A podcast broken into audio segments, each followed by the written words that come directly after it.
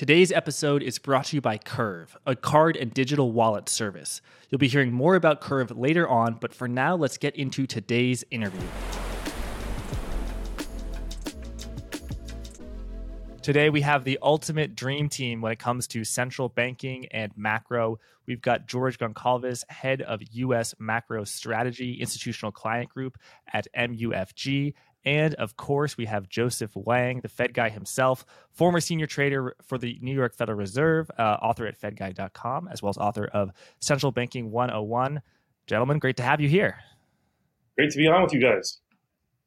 Pleasure to be here, and great to see you again, George. Likewise. I mean, you're you're one of my favorite Fed guys, you know, so it's appropriate that you have the Fed guy title.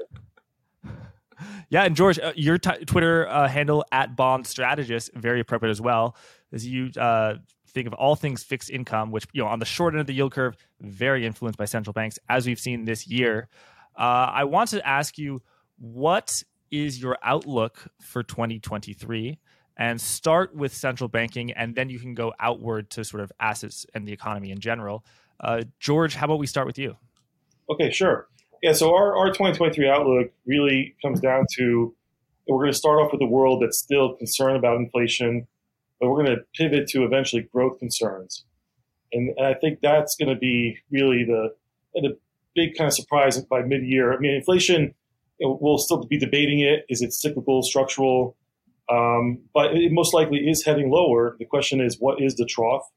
Yeah, what level do central banks feel that they actually have, you know, corralled inflation, and they're going to be confident to both um, you know, move away from tightening, but also potentially having to ease. Maybe we'll see. Uh, I do think the Fed, uh, especially what we heard at the December meeting, uh, they're committed to price stability or bust, as I call it. they're going to they're to go for it, uh, and so I think uh, we're going to see at least a run towards five percent, which was in the the SEP uh, projections. I think they, they want to do that. They're going to get there. Remember, that's twice the level of the long term kind of neutral rate. That's a very restrictive policy. at some point, this high level of rates will both compete for you know capital as investors will probably stay more defensive as we're likely going to potentially fall into a recession as well. Uh, I have you know relatively high conviction of about 75%, which is the highest I've ever been for a recession. This is a very aggressive central banking uh, tightening world that we're in. Liquidity is being drained so fast, and we're seeing it in the real time data. Things are you know really coming you know coming uh, uh unglued pretty quickly.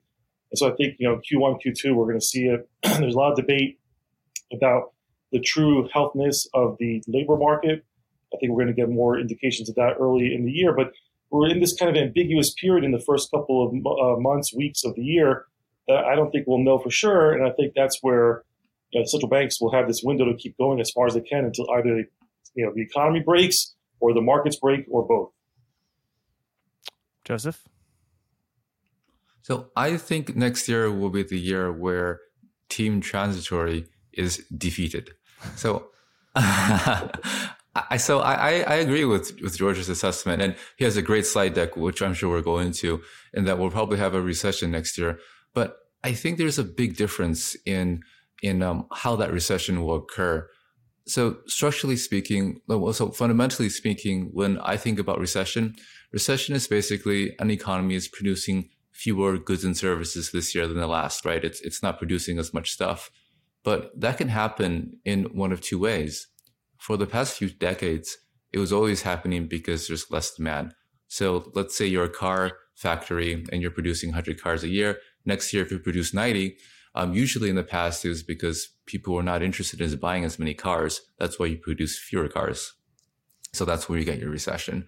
Um, but there's another way you could have recession. That is, people still want to buy cars, and yet the car company wants to produce 100 cars or even more, but it can't because it can't get as many uh, resources, enough inputs to produce that. It's a input constraint, or as they say, supply constraint. So that I think is going to be more obvious going forward. Now, not due to COVID, that's kind of the red herring. Many people think that supply constraints were COVID related, and they were, but not all of them. The bigger supply constraints that are not temporary but structural, I think, um, globally in the US and in Europe are labor, and that's what the Fed is grappling with. There's a lot of good research showing that we have a workforce that's just not growing as much as it used to, and that's why we have such low unemployment and high um, uh, high wage growth. But in the eurozone, in addition, they're going to have to grapple with the fact that maybe these energy costs that were transitory are not transitory because maybe that gas from Russia just isn't coming back. And that means you have structurally less inputs. And so you're not able to produce the same outputs. That's recession, of course, but it's recession in a way, lower supply that makes prices go higher. And so both of these fewer energy and fewer employment, uh, fewer workers means that there's less capacity to produce stuff. So you could have a recession, but you could have one where prices remain pretty high. And I think that's just not in the market pricing at all. Um, so I think that's that's probably my best guess of what will become evident next year. And um, it's it's going to be a big big change from what we've been used to the past few decades. Uh, gentlemen, at the beginning of this year, a long-time refrain from uh, many folks, and you know, I said it myself, uh, entertained the idea, was that the Fed simply can't hike because there's too much debt.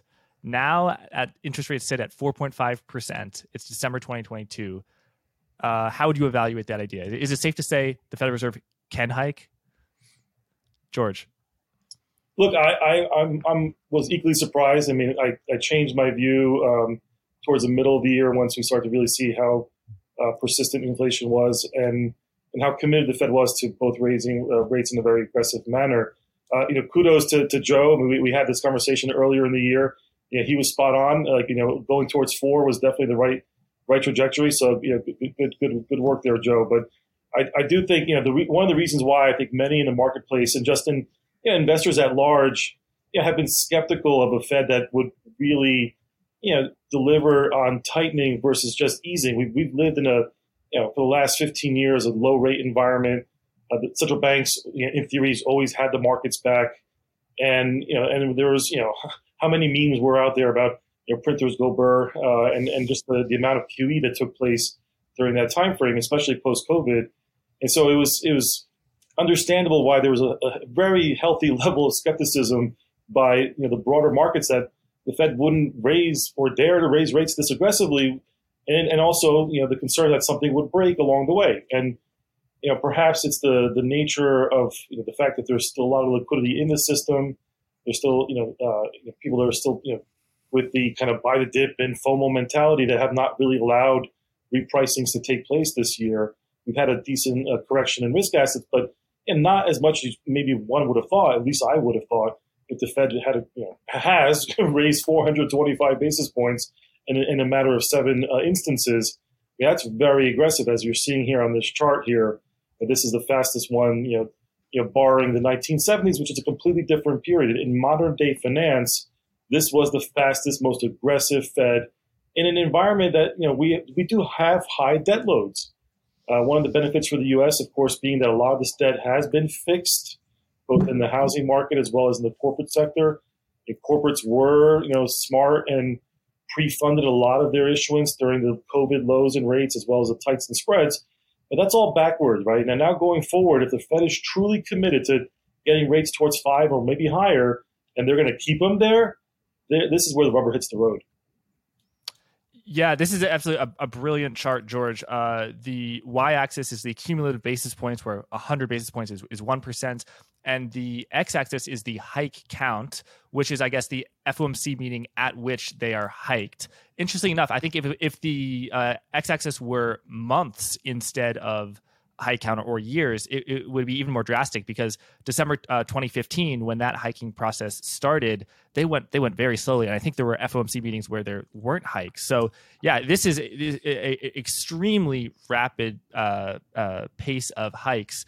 Uh, Joseph, yeah, how would you know having been at the Federal Reserve, how does the Federal Reserve think about how uh, rate hikes slow down the economy and and fight inflation? Uh, do you think that the Federal Reserve, you know, is Jay Powell looking at this at this chart, um, or or, or just the chart of the, of the Fed funds rate and say, "Damn, we did a good job this year," or do you think he says, "Wow, still a lot of work to be done"? Uh, I think he looks at PCE and CPI and at you know six seven percent. I, I don't think he's giving himself kudos yet. Yeah, that's um, uh, so, inflation metrics. yeah.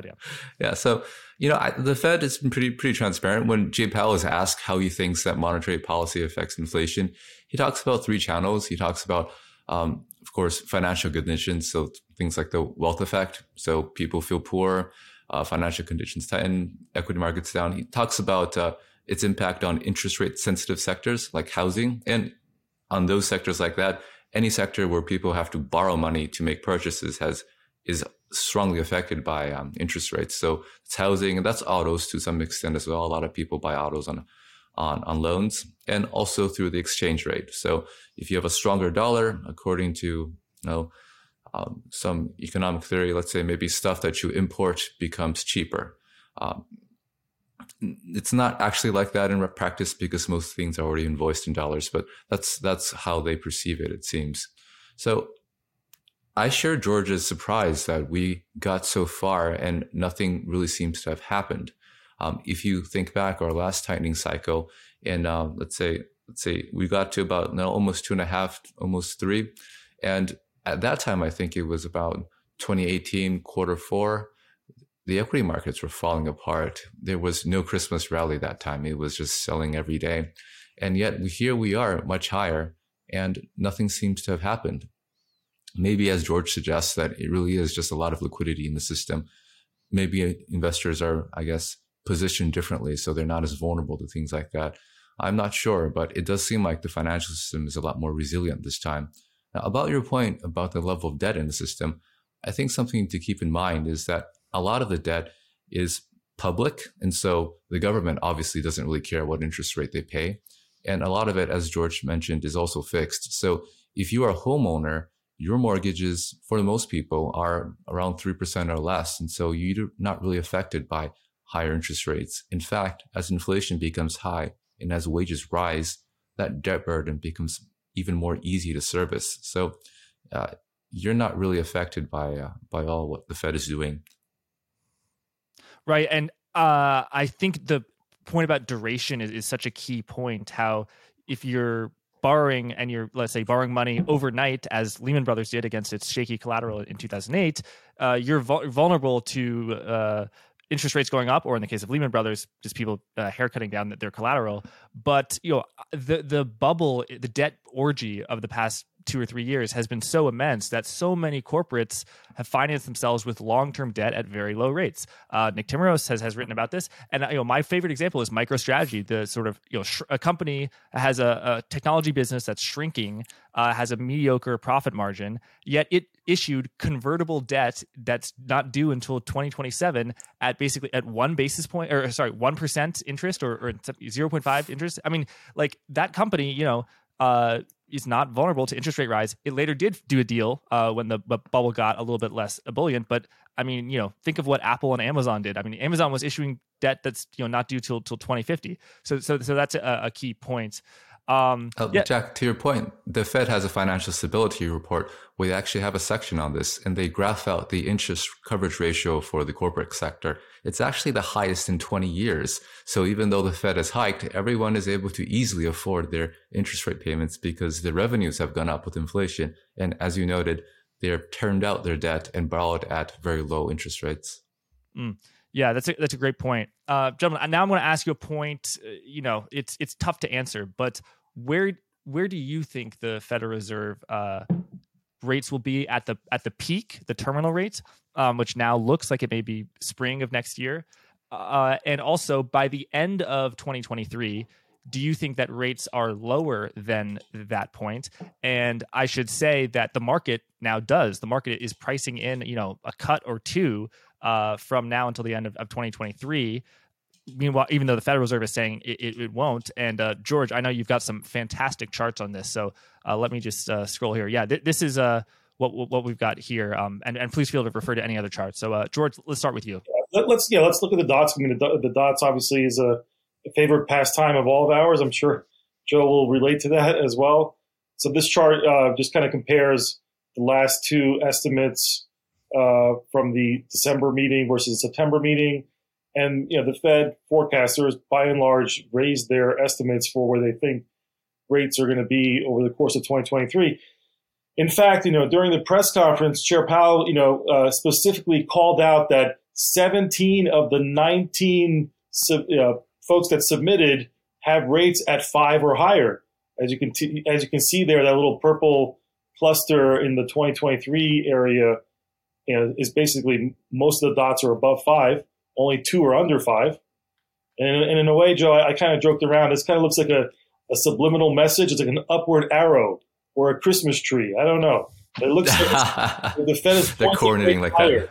It's like a, if you really look at it closely, it's like it looks like a, like a, an up arrow.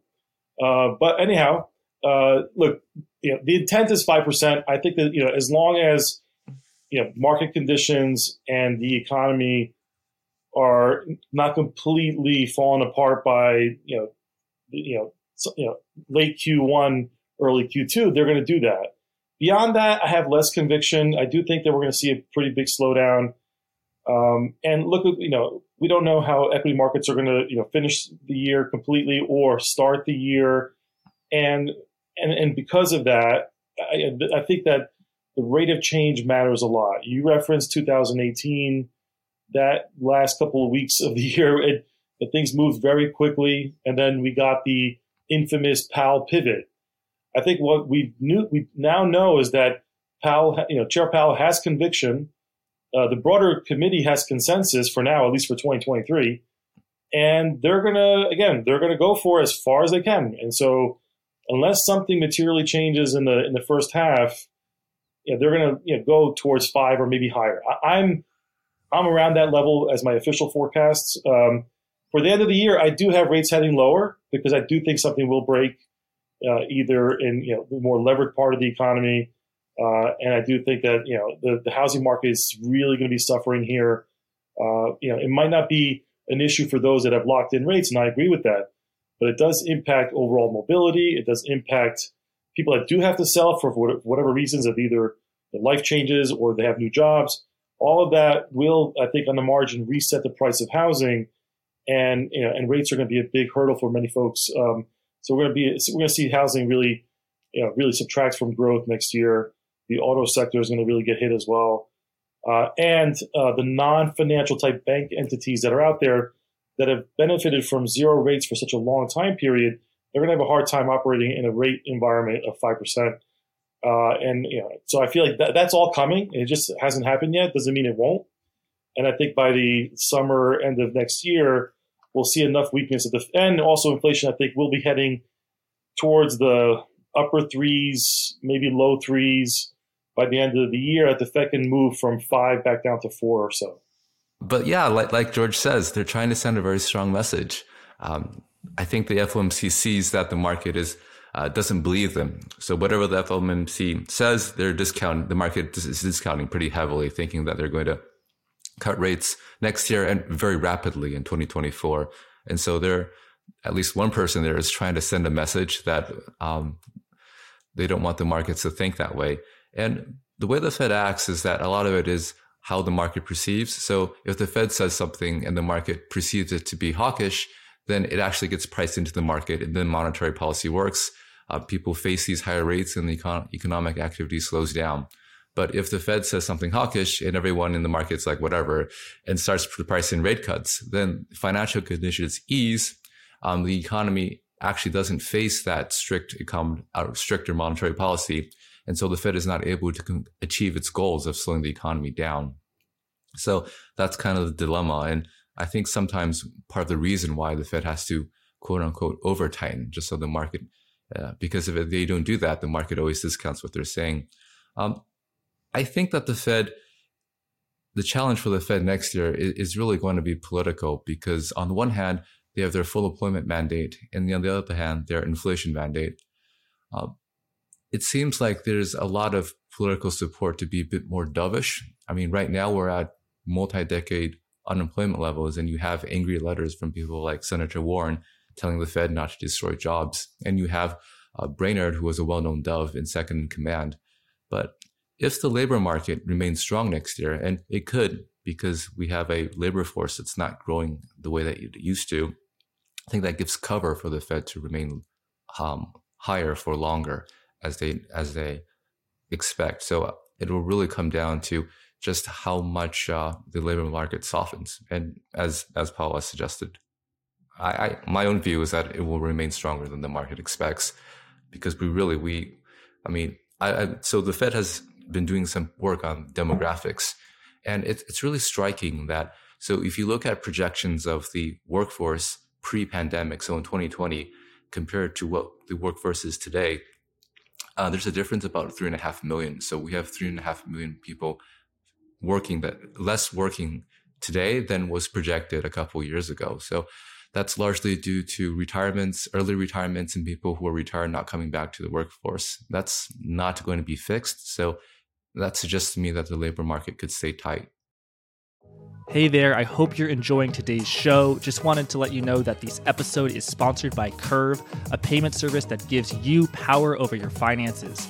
The way it works is that Curve is an extra layer on top of your credit and debit cards that gives you additional cash back on the rewards that you're already earning.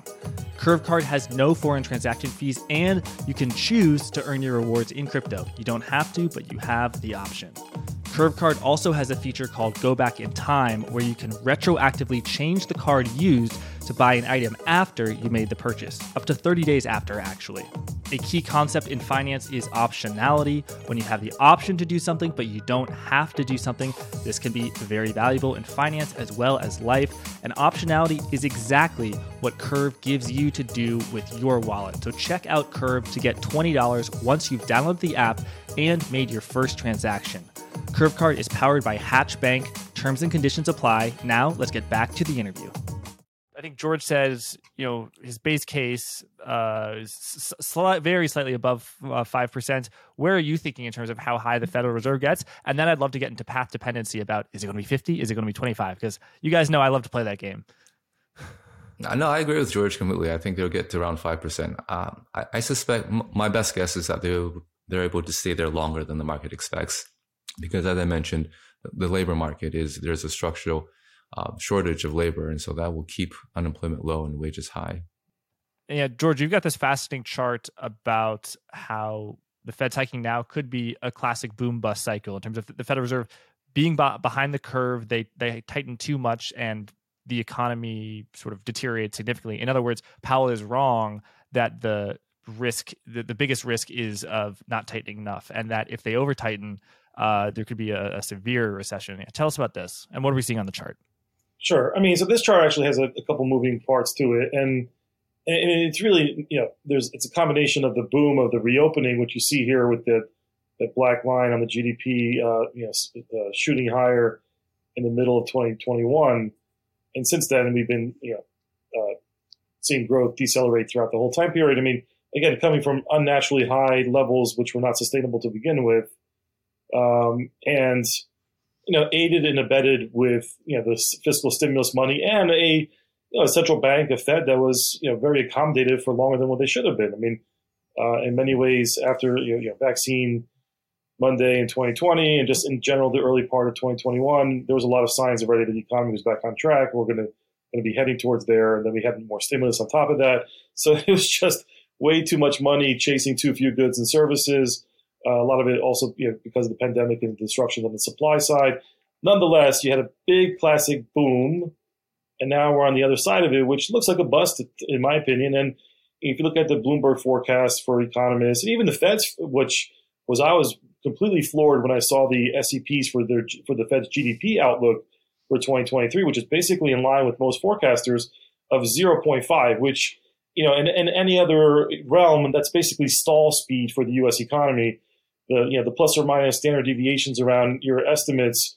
You know, you can be at one and a half percent, you can be at negative growth. So that's as close to a recession call from the Fed as I've ever seen one. Whoa, whoa, whoa, George! That's not a recession. That is that's what we call very slow growth. It's not going to be a boom time, but it's not a recession. It's very slow growth. No, very yeah. slow. Look, it's that's cloud cover for for that. Um, it's close enough to a recession, if not a recession, because you might have a couple quarters that are deeply negative and then it all averages out. That's besides the point, right? I mean, we, we know it. Which, I mean, the Fed knows it as well. It, you know, look, not saying that they're trying to engineer a recession per se, but the consequences of their actions and what they're trying to do by trying to you know insert more kind of slack into the labor market. To, to, to Joe's point, it might be hard. You know, maybe you know it's not a perfect black box where the Fed can move all these levers and engineer um, less job growth because just that's just not necessarily how it works. They're trying to make you know financial conditions tighter. They're trying to make the cost of of, of uh, money more expensive and the quantity of money through less liquidity, less available. All that is part of the you know the big you know uh, tools that are hard. They're not super precise and they take time to work their way through. But the, the bottom line is that you know they have been aggressive and they're going to take us to a higher level and try to stay there over the course of, of 23. And, and most economists, which you know have been proven wrong, and that's that's you know facts for at least the last 18 months.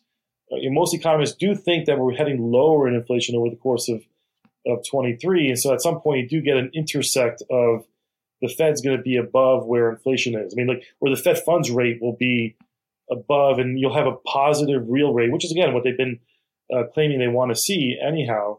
So you'll have a positive real rate, low growth. I mean, that's really a, that's not a really great environment for for asset classes in general. Mm-hmm. Um, and at some point, does the Fed relent? And that's that's really where I'm coming from. Is like like what forces them to relent? Is it just the, that the inflation is like clearly going in the right direction, or uh, jobs and or the markets. I think a combination of that, jobs and uh, weakness in overall growth, takes down inflation uh, enough, and then you get some sort of financial, uh, you know, stress in the system that you know sees them cut rates, but not back to to zero. And I don't think the days of QE are coming back uh, for a long time unless something really bad happens. I agree that the system is much more stable now uh, and much more resilient. To Joe's point and so, like, we're basically seeing a textbook recession engineered by the Fed, and the weaker credits and the weaker firms are going to be the ones that are going to,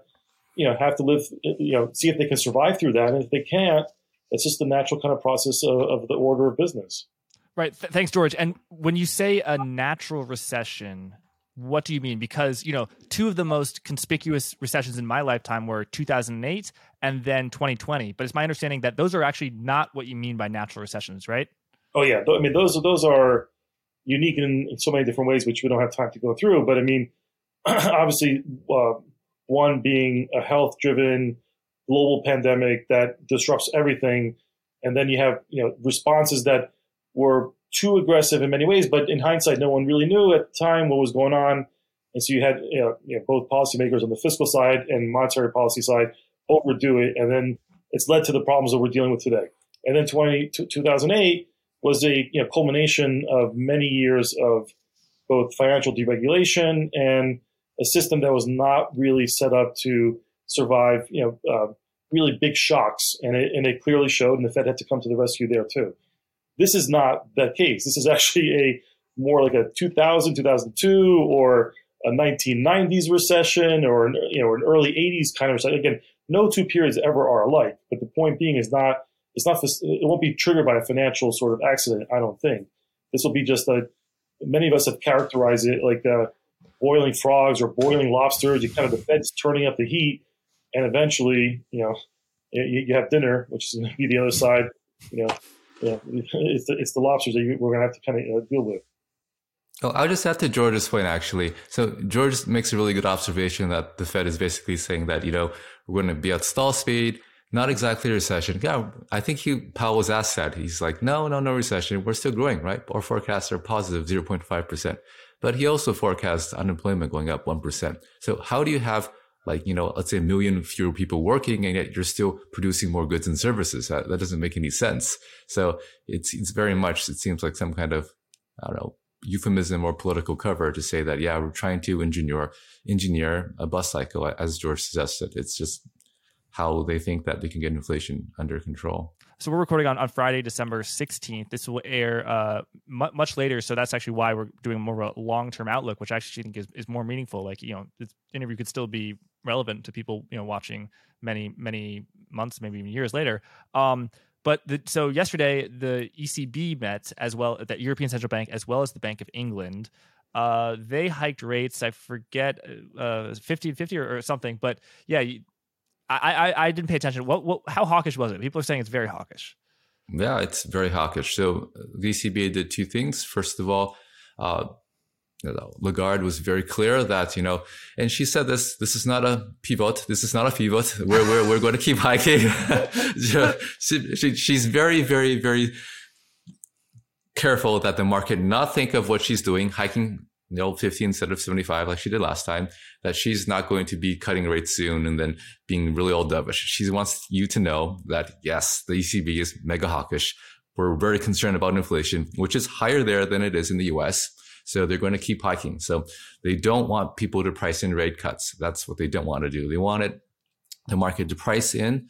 Remember what I mentioned before. A lot of uh, central bank policy impacts to market expectations. They want, she wants the market to price in higher interest rates to slow down the economy so that the inflation will go, will go away. And she does something else. She says, we're going to do a little bit of QT. Uh, we're going to start with about 15 billion in next March and maybe we'll go from there. We're not really sure yet. So we're still thinking about it. So that's, that's what she did. And that had a pretty big impact on, on the interest rate markets. So you had yesterday, so the day of the meeting, you had the European sovereign bond sell off 10 basis points. Today, the day after, another 10 basis points. And we, I was, we were just talking with George about this earlier and global sovereign bond yields are, are connected. So if you have the ECB doing something like that, uh, doing QT and making Eurozone sovereign yields go higher, that's going to drag interest rates higher in the US as well. And we saw a little bit of that today, although I think recession fears seem to be um, pushing against that. I want to explore a topic which is is it possible that central banks can maximize their optionality ab- about tightening financial conditions without actually having to tighten?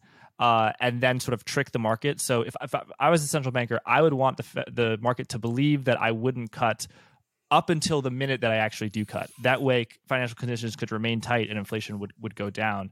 To what degree that you, do you think uh, you know the Fed as well as central banks across the pond are, are, are playing that game? Uh, George and then Joseph. Sure. I mean, look, I think um, the official forecast that we got from the SEP is a, a version of that sort of forward guidance. I mean, and, and and the fact that you know the the messaging has been consistent. Um, and I think that you know one thing, and, and I'm sure Joe will, will, will, agree to this, is that the Fed is very collegial, and, and in general, you know, at the committee level, it's not like we get a lot of dissent. I mean, whereas in like the BOE's case, you know, there, some, there's a lot more kind of pushback, and, and there's more uh, chances for some members to actually dissent more often. Um, I think that the, the FOMC will probably stay uh, unanimous and hold together uh, as long as they can about that we're going to keep rates high and once they get to a pause, whatever number that is. So, you know, they'll get to a high level rate. They're going to eventually have to deliver the message that they're not hiking, but they're staying at a, uh, at a high rate because they truly want to make sure that inflation, the job of fighting inflation is, is done. You know, that, that you know, it, it's, it's going to come mostly through the Fed speeches, through the communique, through the, the official uh, documents that are released after the, the meetings, the minutes, anything and everything that the Fed can do over the next six months to convince markets that you know they're they're uh, in it together. Uh, they're, they're, they want to get the job done, and they're not going to waver. Uh, I think that's going to be the messaging, and it's going to be a at some point it's going to be a hard message to to to deliver convincingly because I do think inflation is turning lower. Now the question it's turning lower mathematically just because just mathematically it's hard to have uh, the rate of change get higher and higher unless you know you have a spiral of, of prices. Uh, so we're going to see a slowing down of inflation. It'll still be high compared to the Fed's mandate, but nonetheless heading in the right direction. So that's going to be this kind of um, challenge for them to sound convincing while inflation's heading lower and the economy is weakening but I think they can do it for you know three to six months once they they hit their peak. And that's why I feel like you know typically uh, most Fed uh, pause cycles don't last for longer than six to nine months. The longest one, or one of the longest in recent history, was the 2006 2007 experience, which again that ended you know ended badly, uh, but um, nonetheless they were at, at you know 525 back then for 14 months. I'm not sure they could pull it off for for a full year. So I think that that's kind of what, they try to do. uh, Jack, they try to implement monetary policy by shaping expectations. But the thing is, you know, if you don't carry out what you you promise to do, um, you you lose credibility, and people won't really price that anymore. Um, Jay Powell has a well well documented instance of being a big pivoter in um, 2019, when in 2018 December dot plots he was telling everyone that he's going to hike rates. It's going to be pretty hawkish in 2019, and then in the first quarter of 2019, it'll 180 cut rates significantly. And, you know, if that, that just kind of shows that sometimes forward guidance is not super reliable. And that actually made a lot of people in the market really mad. I remember being at the Fed then, and we got a lot of angry phone calls by people who lost a lot of money uh, thinking what the Fed would do, what the dot plot would do. Um, so that's that's one thing. But I, I'd also note though that when the market is forming their expectations, they oftentimes predict the future based on what they saw in the past. And in, the way that I look at this is that, let's say, post 2008, if you look at the short term interest rate futures, then they were always thinking that the Fed is going to go to 4% pretty quickly. And that's how the Fed was in the past. So they were thinking that the future will look like the past. Well, they didn't know then that the world has changed and the Fed basically stayed at zero for a decade. Um, maybe we're doing the same mistake today. We're thinking the Fed, because in the recent years they're always cutting whenever the stock market goes down, maybe they'll do that again now. Um, I, so maybe there's some bias there as well. So um, that that together makes it hard for for the Fed to kind of shape expectations. Bonds were like a very good investment because you were having like a positive slope in yield curve, but the the hiking was never never realized. And now you're saying uh, it, it could be the opposite, and they, they could they could stay high. Yeah, that, that's that's what I what I suspect. There could be some changes on both. I mean, I look at it in a couple ways: supply and demand. I, I'm sure George studies a lot as well. The supply of treasury securities going forward is pretty high, not just in the U.S. Globally, you have a lot of supply in the eurozone as well, and uh, so and if inflation is structural because of fewer, um, say, labor and energy, then you could have inflation stay high as well. So together, that's a combination for high rates from from my perspective. Yeah. Uh, now I want to uh, pivot, no pun intended, um, to this excellent chart from from George and MUFG, just on he, how he sees the cycle. So, uh, high inflation limits policy flexibility in black. We had that earlier this year. The Fed tightens in purple. We had that in spades. Real rates surge. That's the real rate reaction. Then in gr- uh, gray, we have financial conditions, uh, FCI, tighten. Uh, that's where we are now. However, there's kind of been a, a turn uh, uh, in financial conditions. Financial conditions have eased. Um, so I want to get both of your views, but Joseph, you first. Talk about what are in financial conditions. It's uh, you know the dollar, credit spreads, equities, but which are the most important to? And uh, I know you you read uh, like you know a Hawk, the Fed's financial conditions or, or, monetary policy report, where they talk about financial conditions. And you know I remember in the summer or, or late spring they said you know equities are still too high um, you know they're still richly valued. What are they saying now? And you know what might we presume the federal reserve thinks about the going up in the stock market? You know because that's what people talk about uh, you know when, when, mike mckee from bloomberg asked the question financial conditions have eased over the past uh, uh, you know month or two. What do you think about that? I think that was Mike, you know, Mike McKee sort of giving a T-ball to Jay Powell. If you wanted to swing it out of the park and have a grand slam just to trash the market, have credit spreads blow out, uh, tre- you know, forward interest rates go up, have the market believe them, and equities, of course, uh, decline severely. But to me, that was the one instance in the uh, December FOMC, FOMC meeting in which Powell kind of wavered and he didn't he didn't really go for the kill. So yeah, both I, I just want to you know have this chart up so uh, our viewers can see it and uh, then dive into financial conditions uh, about which you know Joseph you know a lot and and George your charts following which we can get into are, are also excellent.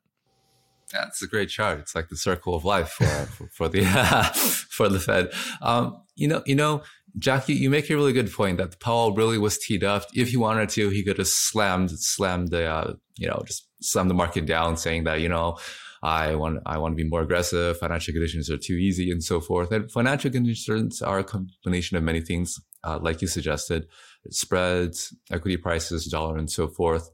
And this question was posed also to um, John Williams uh, today, actually, and he answered it similarly to how Powell answered it. He's like, yes, financial conditions. Yeah, well, he didn't really focus on them loosening over the past few weeks, what he focused on was that they're a lot tighter over the year, which they are, of course. Now, interest rates are a lot higher over the year. I mean, look at things like mortgage rates. So I guess they're hoping that um, even though financial conditions have eased over the past few weeks, that they're at a level that they're um, con- tight enough to, to constrain the economy.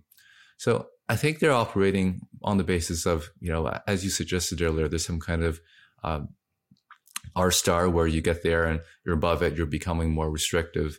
And maybe they could be right. So just to add a little bit why I don't think that R star is a very useful concept. When you're when you're looking through interest rates, you're really only caring about people who are constrained by interest rates.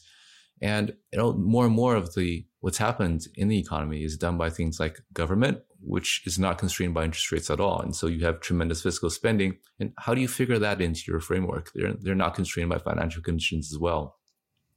And also when you're talking about things like the natural rate of interest, there's some path dependency to that. If you already have a lot of people who are locked in at say 3% or below mortgages, how does tightening financial conditions affect them? So it, it's going to be a big experiment to see how that framework works um, going forward because of these concerns that I've that I mentioned. But if they're right, then yeah, um, financial conditions are loosening, but they're still really tight, and maybe they're tight enough to bring inflation down. And certainly, there's evidence that suggests inflation is abating. Yeah, look, I'll, I'll pick up on some of the things both Joe said and what you said at the beginning, Jack. That you know that in the press conference, FCI did come up a number of times by some of the reporters asking questions, but even in the opening remarks, you know, uh, Chair Powell did mention something.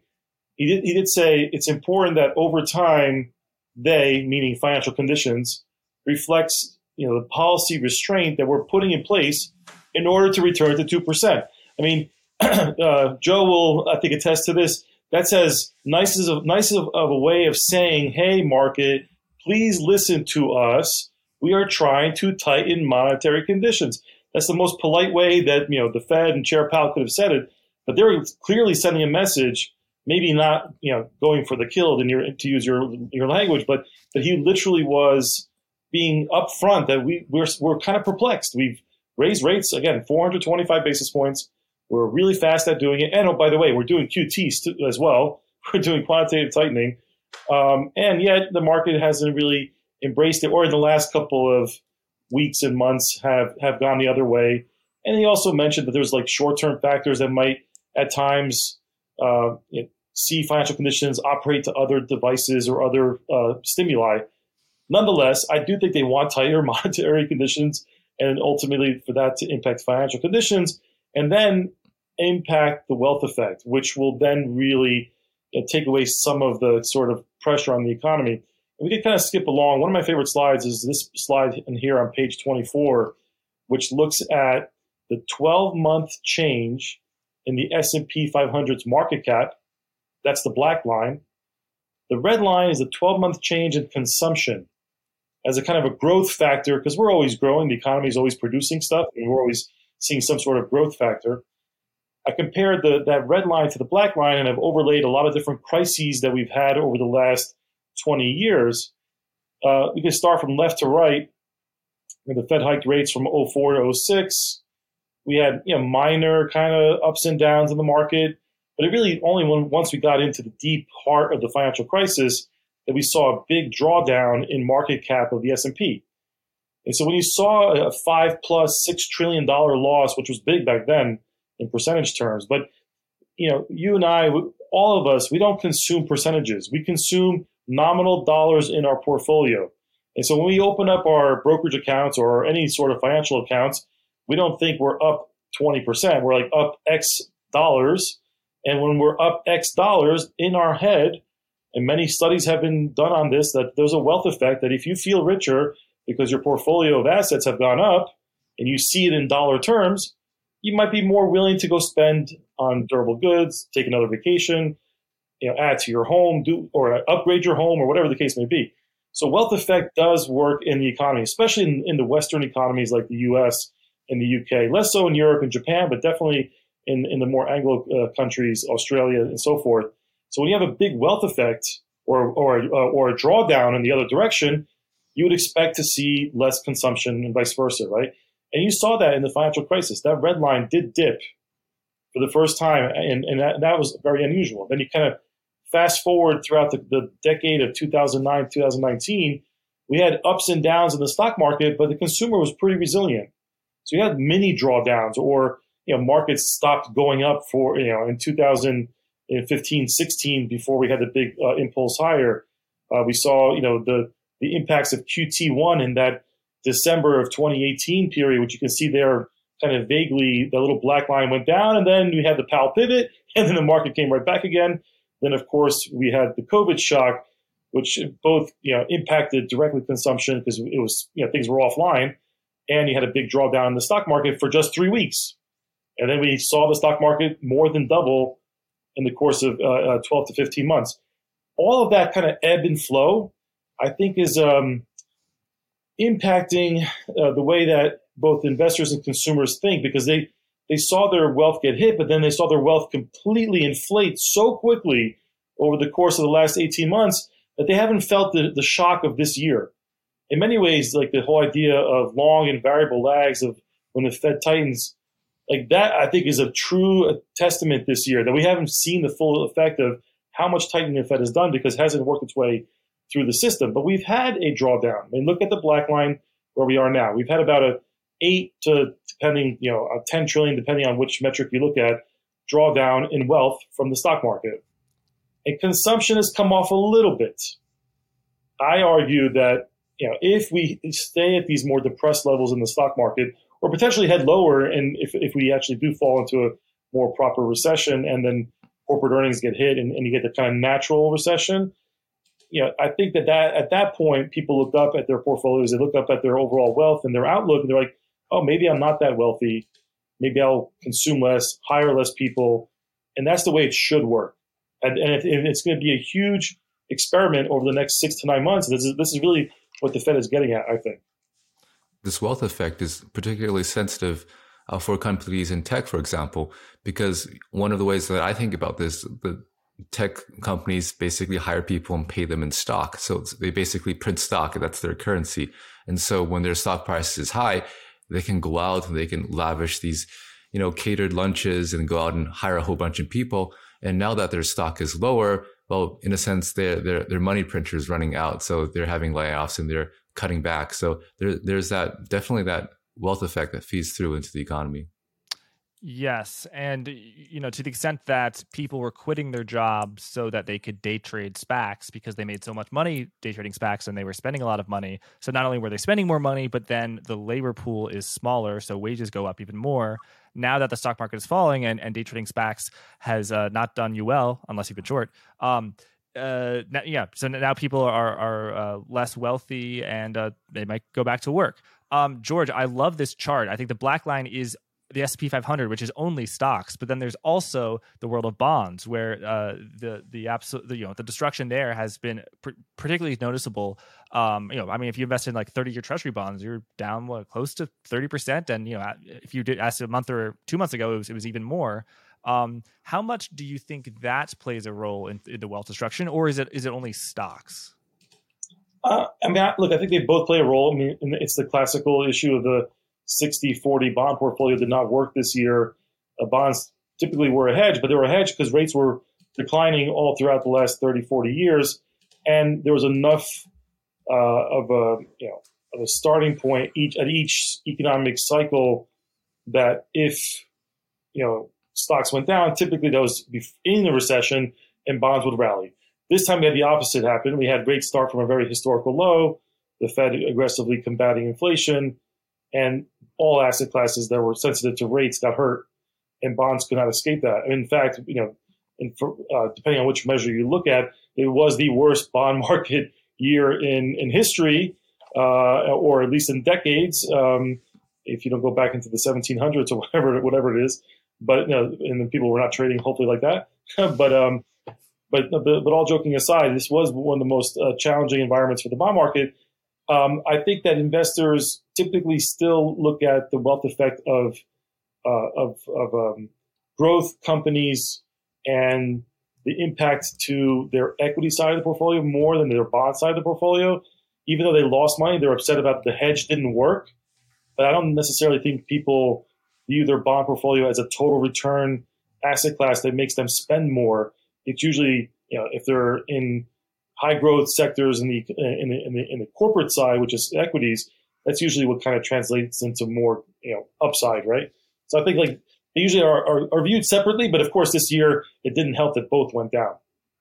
Right. Thanks. Uh, I want to now ask about the just a pure impact of um, uh, interest rates, but particularly the yield curve on risk assets. And, and, George, you've got this phenomenal chart we're showing now of the S&P 500 in black, the Fed funds rate in gray below it, and then uh, an interest rate spread that the 210 spread, so the 10-year treasury minus the 2-year treasury yield in purple. And when the that yield uh, is as it is now below the black line is negative that is an inverted yield curve which of course is a warning that a recession is on the way although it doesn't mean it's coming overnight and as you said you the time that you should actually be on full alarm it's code red is actually when the the yield, inverted yield curve starts re-steepening. So explain that theory to us um, yeah and, and why it happens uh, and and also how it shapes your your sort of outlook on risk assets and perhaps other assets too. That's right. So this is one of the reasons why investors are, are viewing that you know if we get to a pause and the economy can handle these higher rates so long as the fed's not cutting rates because when they cut rates means something broke again, either in the economy or the markets or both. So if the Fed starts cutting rates and the, or the curve, or if, or if the bond market starts to anticipate that this recession is very much here and coming very soon, and then bond market starts to re-steepen the curve on its own before the Fed even cuts, which has happened before too. Um, when that starts happening, that is the early warning signal that um, we're, we're, either in a recession or, or going into one uh, pretty soon, and that's obviously not great for corporate earnings and so the, the, the shape and the speed of the curve sh- shifts are, are, are, super important. Uh, we've had these kind of very smooth, long cycles, as you can see from the 1990s, really up until 2020. Up until like 2020, 2021, it did feel like all curves were uh, kind of natural. So, in, in, the sense that you, the Fed cuts rates, the curve steepens. You see that um, with those pink shaded bars that I put on there. So the, the Fed funds rate goes down, which is that gray line and then the curve was steepening. Uh, initially, there was a bull type uh, uh, steepening that happened in the 1999 through 2001 period, but all throughout that uh, 2000 2002 period, stocks were heading lower. They just didn't matter. It, it didn't matter. The Fed was easing. the Fed was easing because things were getting worse. Um, and I think people forget that. That that was the the classical kind of recession that I was referring to earlier. Uh, then we had the financial crisis, which was much faster. Uh, the Fed cut quicker. Uh, we again also had a pretty big bull steepening while that was happening. And then from like 2009 again through 2019, the curves just got flatter and flatter. There was one instance of a bear steepening that happened around the taper tantrum in 2013. But outside of that, it literally was always on a flattening posture because A, the Fed had rates at zero for a long time, and then there was a reach for yield. And then when they did decide to cut, uh, hike rates, they were very glacial about it. And then rates didn't move across the curve. It was mostly just short term rates that went up. And then you got to where we are now, and we, we, we, we only maintained steepness for literally like a year, right? You see that the curve steepened out of the pandemic, uh, out of the reopening, and then it completely reversed course and has been flattening ever since. That bear flattening, both from long term rates not rising as much as, as they should, as well as short term rates rising because of the Fed, that's where we are now. Like going from here, like how much further inversion can we really get before we get that steepening uh, move? And I think that's that is the, the trillion dollar question. Like, and then that ties back to does that eventually force the Fed's hand, and eventually do get cuts at the end of the year. Right, and George, this this excellent chart goes back to 1991, and there are no examples of the yield curve. I think getting more inverted than it is now. And you know, if it's at 80 basis points of inversions to tens, that means the Fed is, is pivoting in a matter of weeks. You know, um, but but but the next chart goes back to the 1970s, and it shows yield curves can get a hell of a lot more inverted than than 80 basis points. Yeah, no, th- thanks for pulling this one up too. This this chart actually goes back to the 60s, and I'm using the threes tens curve because we did not have a two year Treasury before 1976. So we've we've had a longer historical three year security than we've had a two year security, just for the, the, the, history buffs out there. Uh, but you can look at it in the same vein. The threes tens curve is a you know big uh, broad curve. And, and the point of this chart, what I've been uh, referencing uh, with investors over the, the course of the year, is that look at the different regimes that we've been in.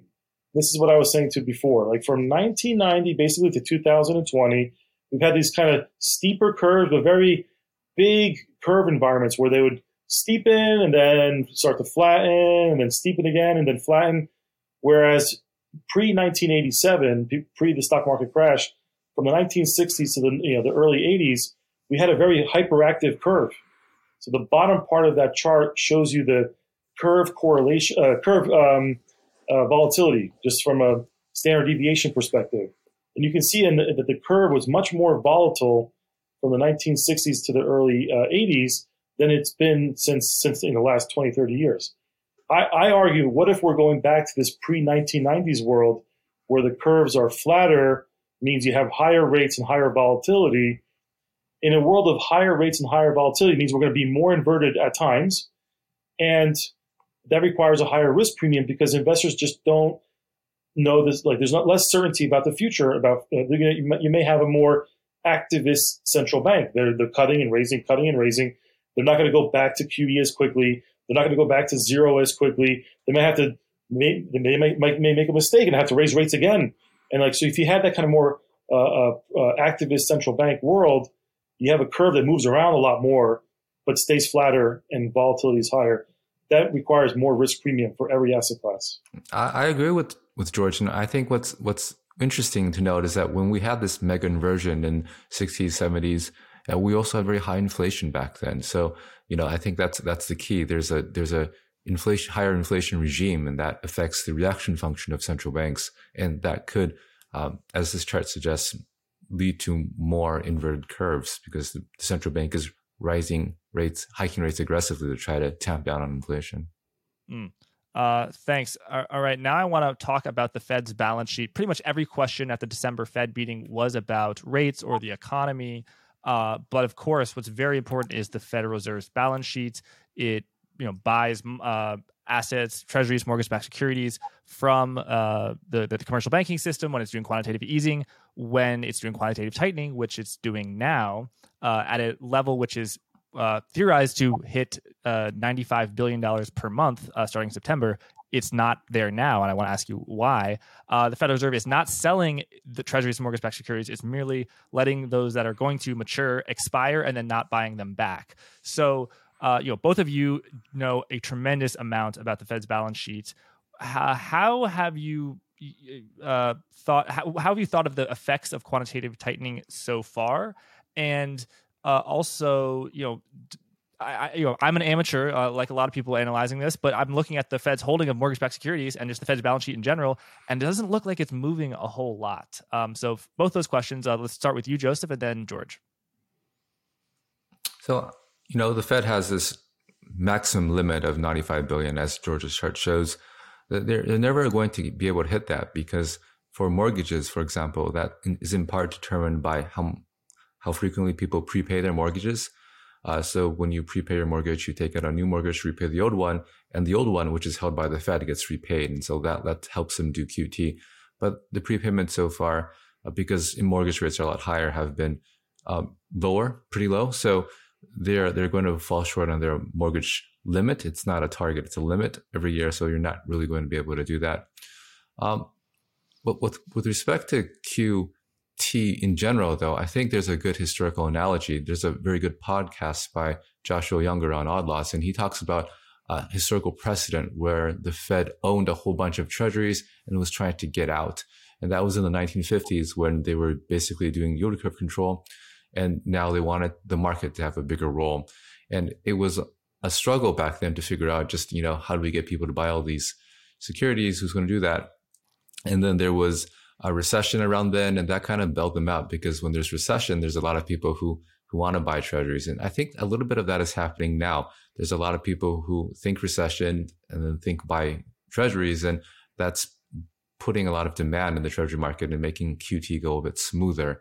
Um, in the latest flow of fund statistics, now throughout the year, I've been wondering who's going to be the new marginal buyer of treasuries now that the Fed is stepping out and commercial banks are stepping stepping out it looks like the new marginal buyer so far uh, in quarter three has been households, and that's a category that includes people like hedge funds, private equity funds, and private trusts as well. So I think though that this this concern for economic uh, weakness is is helping QT go smoothly. So we've been seeing some improvement in the treasury market in the past few few weeks. Thanks, uh, George. Yeah, tell us what we're seeing on this chart here. So the uh, purple is uh, U.S. Treasury holdings and uh, of the Fed. Black is mortgage-backed security holdings, or, or maybe do I have the background? Yeah, tell us what we're looking here and what's going on. What do you mean by mortgage-backed security roll-off continues to zero? Yeah, so this is more just a hypothetical, uh, stylized example. The solid lines are the actual holdings and, and, the increases that took place over time, where you can see during uh, the QE post COVID was was massive. Um, then the kind of gray box in the middle, that's the QT 2.0. Because remember, this is the second time the Fed is trying to shrink their balance sheet. The first time didn't go over as well, or didn't really come to completion, largely because you know both there was a Fed pivot to, to Joe's point, uh, and they started cutting rates, and then you also had uh, the, the whole repo crisis, and then of course COVID hit. And so, like this time around, they're looking and they want to shrink the balance sheet. I think they need to. In many ways, you can look to the RRP and view that, that there's just too much liquidity in the system. They should try to at least shrink two trillion at a minimum. I think, and this is you know just the way look just looking at it mathematically. I think you you you could do that. But in order to do that, when you have a world as, as Joe described, where it's hard for mortgages that are not prepaying fast enough most of the burden is on the Treasury side. I think, you know, and what I'm showing you here on the on the beige, which I'll get to in a second, I think over the course of 2023, I think, you know, there's been just like people have been trying to call that the Fed should stop raising rates. There's been many folks that have been saying they should stop uh, QT as well because it's disruptive. I mean, it's not disruptive in my view when you still have three and a half trillion of excess reserves uh, in the system and two trillion in RRP. There's still a lot of liquidity out there. Uh, so I think that QT will continue over the course of the year until something either happens in the economy or the markets or both, like I described. And that's why what I'm showing you on the second part, on the towards the right of this chart, on the beige, this is my view. This is not what this is not official Fed policy. Uh, it's more my assessment that at some point, uh, if you take the Fed at face value, they want to get out of mortgages, and they could let them continue to shrink. Let's say that you know, the Fed is credible. The Fed wins the war on inflation. We don't get a second round, or inflation's low enough that they can eventually cut rates a little bit, not go back to zero, but you know, cut rates a little bit lower. That could help mortgages prepay. And then, you know, this again, this is a lot of assumptions in this uh, in this diagram. But the point being is that I don't think rates are going to stay elevated for at these levels forever. Eventually, they come down a little bit, and then the Fed could uh, stop shrinking the treasury side. And actually, that helps with the overall kind of who's going to be this marginal buyer of treasuries issue. And some of those funds would come from the mortgage side. They've done it before where they take mortgage proceeds and they buy treasuries. My view is that at some point they could do both for the course of 23, but if we get into a recession and weakness, they'll probably stop one. And if they're going to stop one, it's probably the treasury side, less so the mortgage side. And they'll allow the mortgage program to continue to just naturally run off over time. Guys, I, I want to end this conversation where we began, which is your, your 2023 outlook. And I think um, so much of this hinges on inflation. So I'm, I'm just going to use George's uh, chart. Uh, this is headline CPI, the, the consumer price index, and the red line is realized year over year uh, increases in the CPI, what people commonly talk about when they say inflation. And then the various lines stemming off from that are assumptions. Uh, so uh, the uh, um, red dotted line assumes that uh, in actual inflation month over month, I think, is zero for the next 12 months. And this is what people mean by base effects.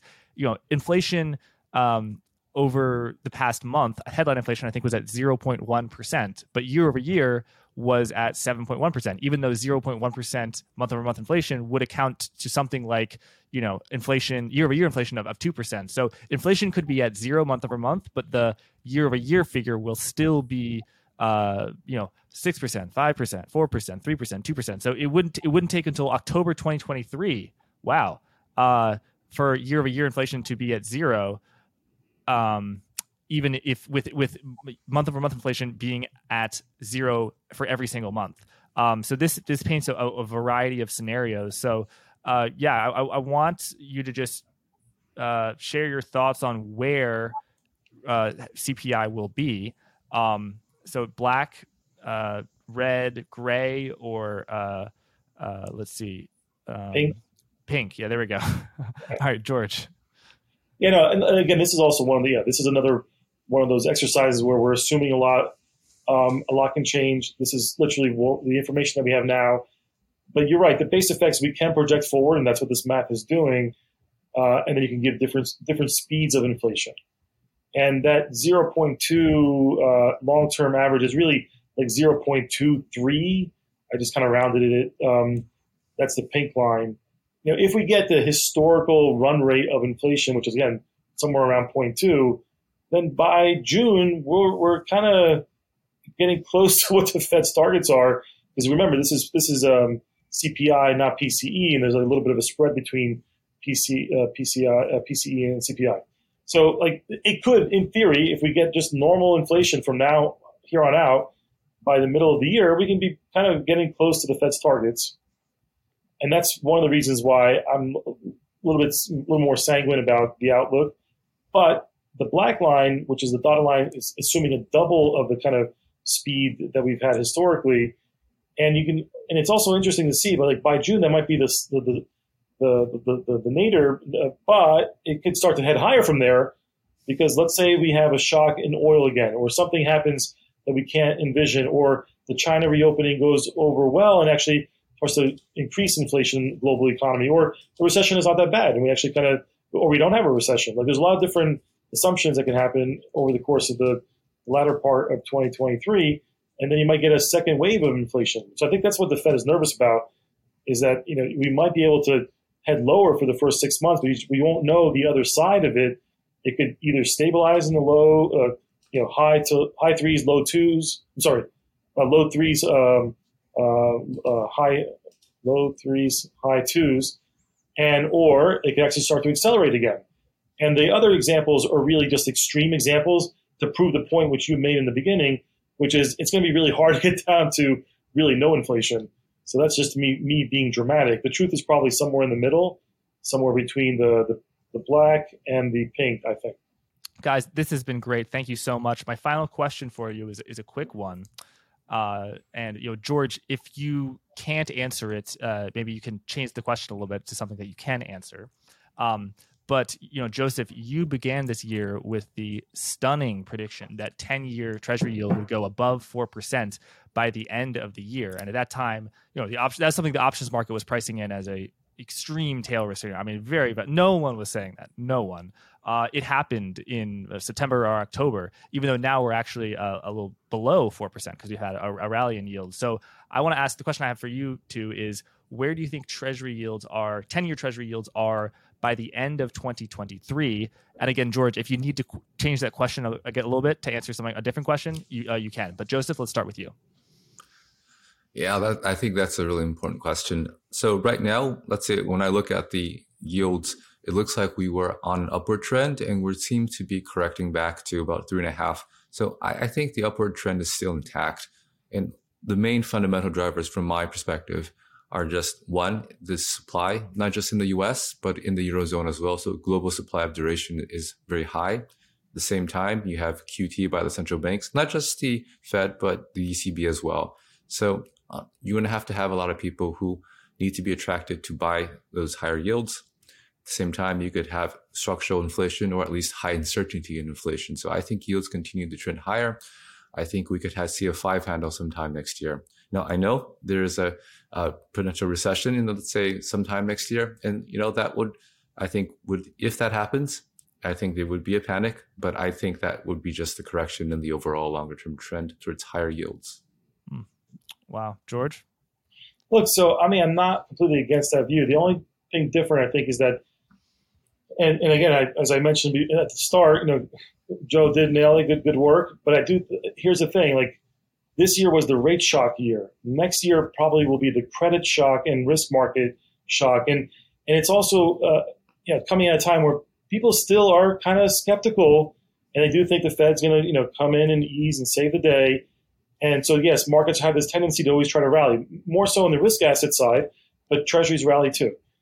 Now, if we move into a world where we have another year of losses, uh, at, at, that point, I think animal spirits finally do give way, and and at the same time, because of all the supply that Joe described, which I agree, both from QT and just the need for issuance uh, uh, for all these sovereigns, and corporates will come back to the markets again. I think you're going to see a lot more fixed income supply, and that is going to crowd out other and other investment types and at a time where there's less liquidity from central banks, which we've been uh, accustomed for for for decades, this the, the, the, we're going to go. This is another textbook thing we're going to have most likely a crowding out effect. We're going to have you know capital move towards these high quality liquid assets that are going to be offering you know relatively high yields, which we haven't seen for for decades, and that higher yields will attract a lot of capital, which will make it hard for rates to really sell off because at the same time you're going to have that recession fear in the background. So I think like you know in, in many ways, well, the, the bigger shock has happened already in rates. We can grind higher. I think we have at least one more bond market sell off before it's all said and done. But by that happening and then having a recession very close uh, nearby, that you know the capital is going to leave from risk assets and really support the, the bond market next year. And I think that will cap how high rates can really ultimately go. Mm. Uh, thank you, George. Thank you both. This has been a fantastic conversation. Uh, George, your Twitter handle, if people want to learn more, is at Bond Strategist. Joseph, you are at FedGuy12 uh, on Twitter. Uh, your writings can be found on FedGuy.com. And of course, you are the author of uh, Central Banking 101. All right. Th- um, this is a kind of a, a silly question, but I'm just going to throw it out here. So, in March or April, uh, the benchmark interest rate is going to move from LIBOR, uh, London Interbank Offering Rate, to SOFR, uh, Secured Overnight Financing Rate, and probably everything's going to be okay. Uh, this is somewhat of a silly question, somewhat of a joke, but what are the odds of a sort of a Y2K 2000 a scare of, uh oh, oh my God, these hundreds of trillions of dollars worth of ter- derivatives it's uh, they're they're now tied to this different thing, and there's a serious uh, sort of crisis. Uh, so again, somewhat of a silly question, but uh, hey, you never know. Joseph, you first, and then George. I think there's a lot of work that's been done by the Fed on this. So they've actually gone and uh, talked to a lot of market participants, and there's actually been legislation passed, I think, in the state of New York to kind of force the uh, transition from LIBOR to SOFR. So um, I think I think it'd be fine. And uh, and by the way, if if you are by using LIBOR, they, they were just kind of calculated differently so that it's SOFR plus I think 26 basis points. Yeah, it, look, that's right. There's been so much work, and it's it's a non-event in my opinion. I think the markets have been prepared for it, um, and it's not something to be really concerned about. We can debate the merits of what SOFR is and, and what it, it, captures in terms of information value, but I don't think it necessarily is a, a bad omen for anything. And if anything, and again, it's been in place uh, for multiple years now. This has been like the most well orchestrated kind of transition by the industry and by central bankers around the world. This is not just a, a U.S. thing; it's globally happening. This reference rate changes have been happening. So I, I would I would put that one uh, in uh, away, Jack. Don't don't worry about it. All right, all right. I can I can sleep safe tonight. Sleep sleep soundly, guys. Thank you so much, and thank you everyone for watching. Have a good one. Bye, guys. See you guys.